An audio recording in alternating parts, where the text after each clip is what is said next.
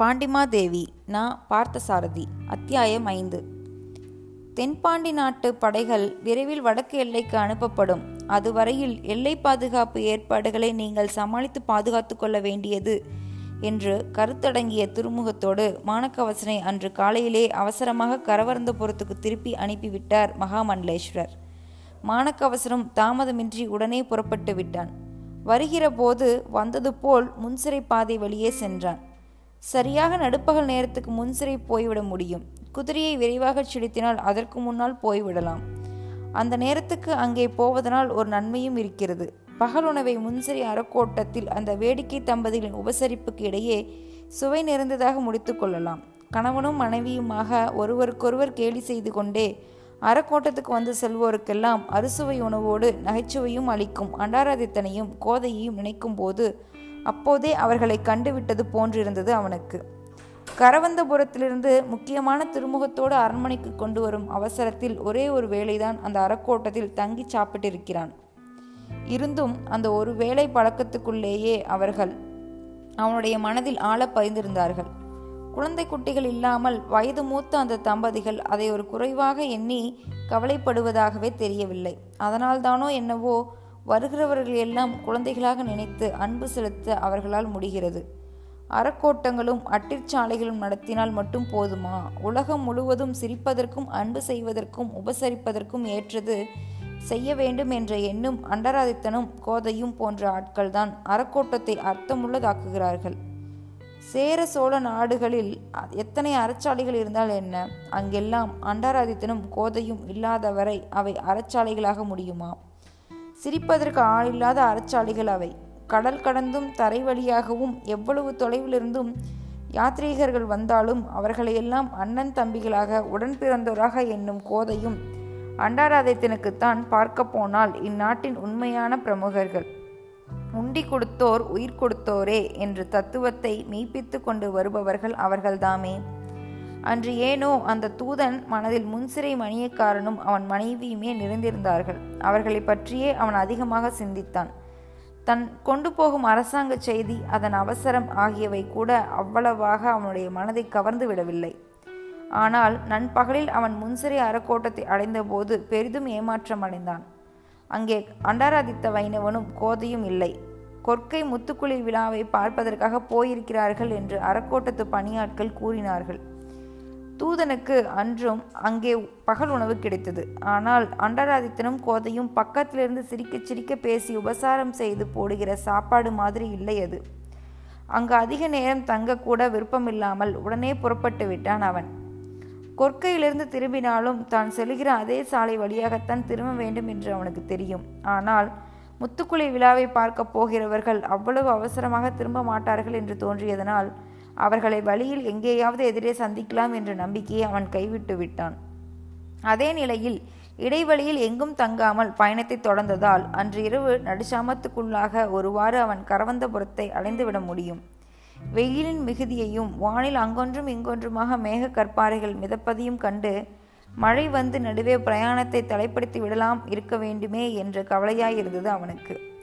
ஏதாவது ஊர்ப்புறத்தை ஒட்டி சென்று கொண்டிருக்கும் போது மழை வந்தால் குதிரையையும் கட்டிவிட்டு எங்கேயாவது தங்கிக் கொள்ளலாம். இல்லாவிட்டால் தொல்லைதான். முன்சிறையிலிருந்து ஒரு குறிப்பிட்ட தொலைவு வரை அந்த சாலையில் ஊர்கள் இடையிடையே வரும். அதன் பின் கரவந்தபுரம் வரை மலைச்சரிவிலும் அடர்ந்த காடுகளை வகிர்த்து கொண்டும் செல்கின்ற சாலை. எதற்கும் கொஞ்சம் வேகமாக போவதே நல்லது என்ற எண்ணத்துடன் குதிரையை விரைவாக செலுத்தி கொண்டிருந்தான் அவன். சாலையில் எந்த இடங்களில் சிறு சிறு ஊர்கள் இருந்தனவோ அங்கெல்லாம் ஒரு அதிகமான கலகலப்பு இல்லை. எல்லோரும் முத்துக்குடி விழாவிற்கு சென்றிருந்தார்களாதலால் ஊர்கள் அமைதியாக இருந்தன. அநேகமாக அந்த பெருஞ்சாலையில் சிவிகைகள் யானைகள் குதிரைகள் கால்நடையாக செல்வோர் என்று போக்குவரத்து இருந்து கொண்டே இருக்கும். அன்றைக்கோ அதுவும் குன்றியிருந்தது அவனுடைய குதிரைதான் சாலையை ஏகபோகமாக ஆக்கிரமித்து சுதந்திரமாக சென்று கொண்டிருந்தது. மாலையில் சிறு தூறல் இருந்தது. பெருமழையாக பெய்யாதனால் அதனால் அவனுக்கு அதிக இடையூறு இல்லை. எங்கும் நிற்காமல் சென்று கொண்டிருந்தான். ஆனால் இருட்டுகிற சமயத்துக்கு சாலை மலைச்சரிவை ஒட்டி சென்று கொண்டிருந்த போது மலை வலுவாக பிடித்து கொண்டு விட்டது.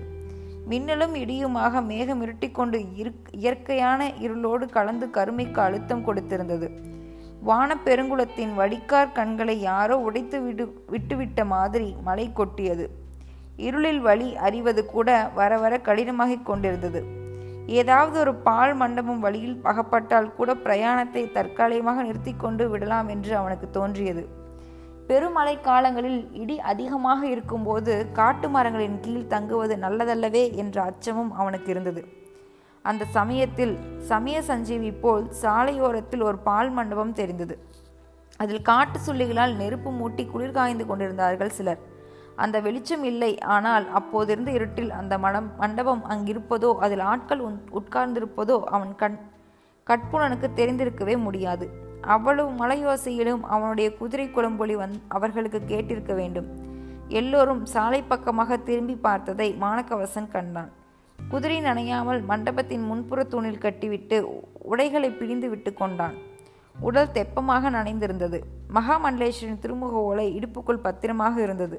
அந்த காலத்தில் இந்த பால் மண்டபத்தை கட்டிய வள்ளல் யார் என்று தெரிந்தால் இப்போது அவனுக்கு நாம் எல்லோரும் சேர்ந்து ஒரு நல்ல நினைவு மண்டபமே கட்டி வைத்து விடலாம் என்று சிரிப்புடன் சொல்லிக்கொண்டே அவர்களுக்கு பக்கத்தில் தானும் போய் குளிர் காய்வதற்கு உட்கார்ந்தான் மானக்கவசன் அவன் சிரிப்போ பேச்சோ அவர்களிடையே பதில் சிரிப்புகளையோ பேச்சுகளையோ உண்டாக்கவில்லை. தங்களுக்குள் ஒருவர் முகத்தை ஒருவர் பார்த்து கொண்டார்கள். மானக்கவசன் அதை பொருட்படுத்தாவிட்டாலும் மனித இயல்பை மீறியதாக இருந்தது அவர்கள் நடந்து கொண்ட விதம். இந்த மாதிரி சமயத்தில் நீங்கள் யார் எங்கிருந்து வருகிறீர்கள் என்று விசாரித்து அறிய முயல்வதுதான் சாதாரண மனித இயற்கை. அதற்கு கூட அவர்கள் முயலவில்லை. ஆனால் மாணக்கவசன் அவர்களைப் போல் ஊமையாக இருந்து விடவில்லை. ஐயா நீங்கள் எல்லாம் யார்? கொற்கை முத்துக்குளி விழா பார்த்துவிட்டு திரும்பி வரும்போது மலையில் அகப்பட்டு கொண்டீர்களா?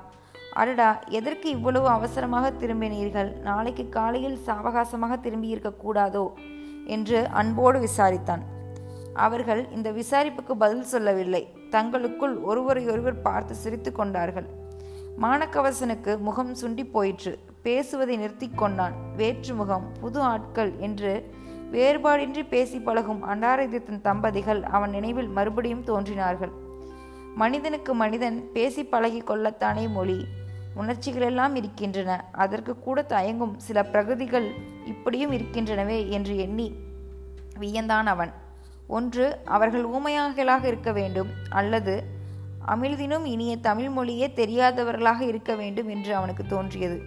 மழையும் விடுகிறபாடில்லை. நேரமாகிக் கொண்டிருந்தது. அந்த பால் மண்டபத்திலேயே எல்லோரும் மூளைக்கு மூளை சுருண்டு படுத்தனர். குளிர் காய்வதற்காக மூட்டியிருந்த தீ அணைந்து மண்டபத்தில் இருள் சூழ்ந்தது. படுத்த சிறிது நேரத்துக்கெல்லாம் மாணக்கவசன் அயர்ந்து தூங்கிவிட்டான். நல்ல தூக்கத்தில் யாரோ உடம்பை தொட்டு அமுக்கிற மாதிரி இருந்தது. உடம்பை தொட்டு அமுக்கி இடுப்பை கட்டுவது போல் உணர்வை துள்ளி எழுந்தான். அவனால் எழுந்திருக்க முடியவில்லை.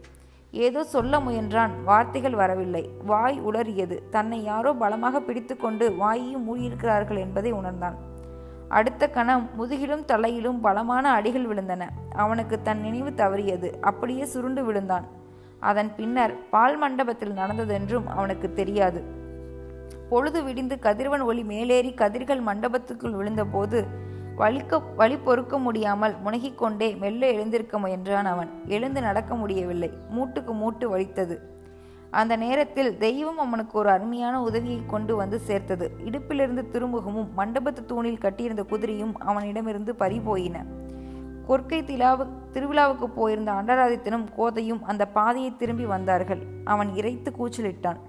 யாரை பற்றி நாம் அதிகம் சிந்திக்கிறோமோ அவர்களை தெய்வம் நம் பக்கத்தில் துணையாக கொண்டு வந்து சேர்க்கிறது என்பது எவ்வளவு பெரிய உண்மை என்று அவர்களை அந்த பாதையில் கண்டவுடனே எண்ணினான் அவன்.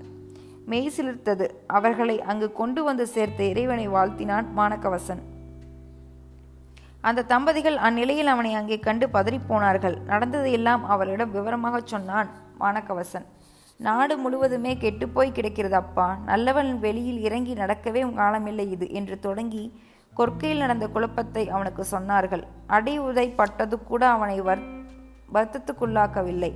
முக்கியமாக அந்த அரசாங்க திருமுகத்தை திருட்டு கொடுத்து விட்டோமே என்ன ஆகுமோ என்று என்ன ஆகுமோ என்று எண்ணி அஞ்சினான் அவன். பரவாயில்லை அப்பா நீ என்ன செய்வாய்? உன்னை முதலில் ஊருக்கு அழைத்து போக ஏற்பாடு செய்கிறேன் என்று கோதையை அவன் அருகில் துணை வைத்துவிட்டு தான் மட்டும் பக்கத்தூர் வரை நடந்து போய் ஒரு சிவிகையும் சுமக்கும் ஆட்களும் தயார் செய்து கொண்டு வந்தான். அண்டாராதித்த வைணவன். சிவிகை அன்று மாலை பொழுது சாயம் நேரத்துக்கு அவனை கரவந்தபுரத்துக்கு கொண்டு போய் சேர்த்தது.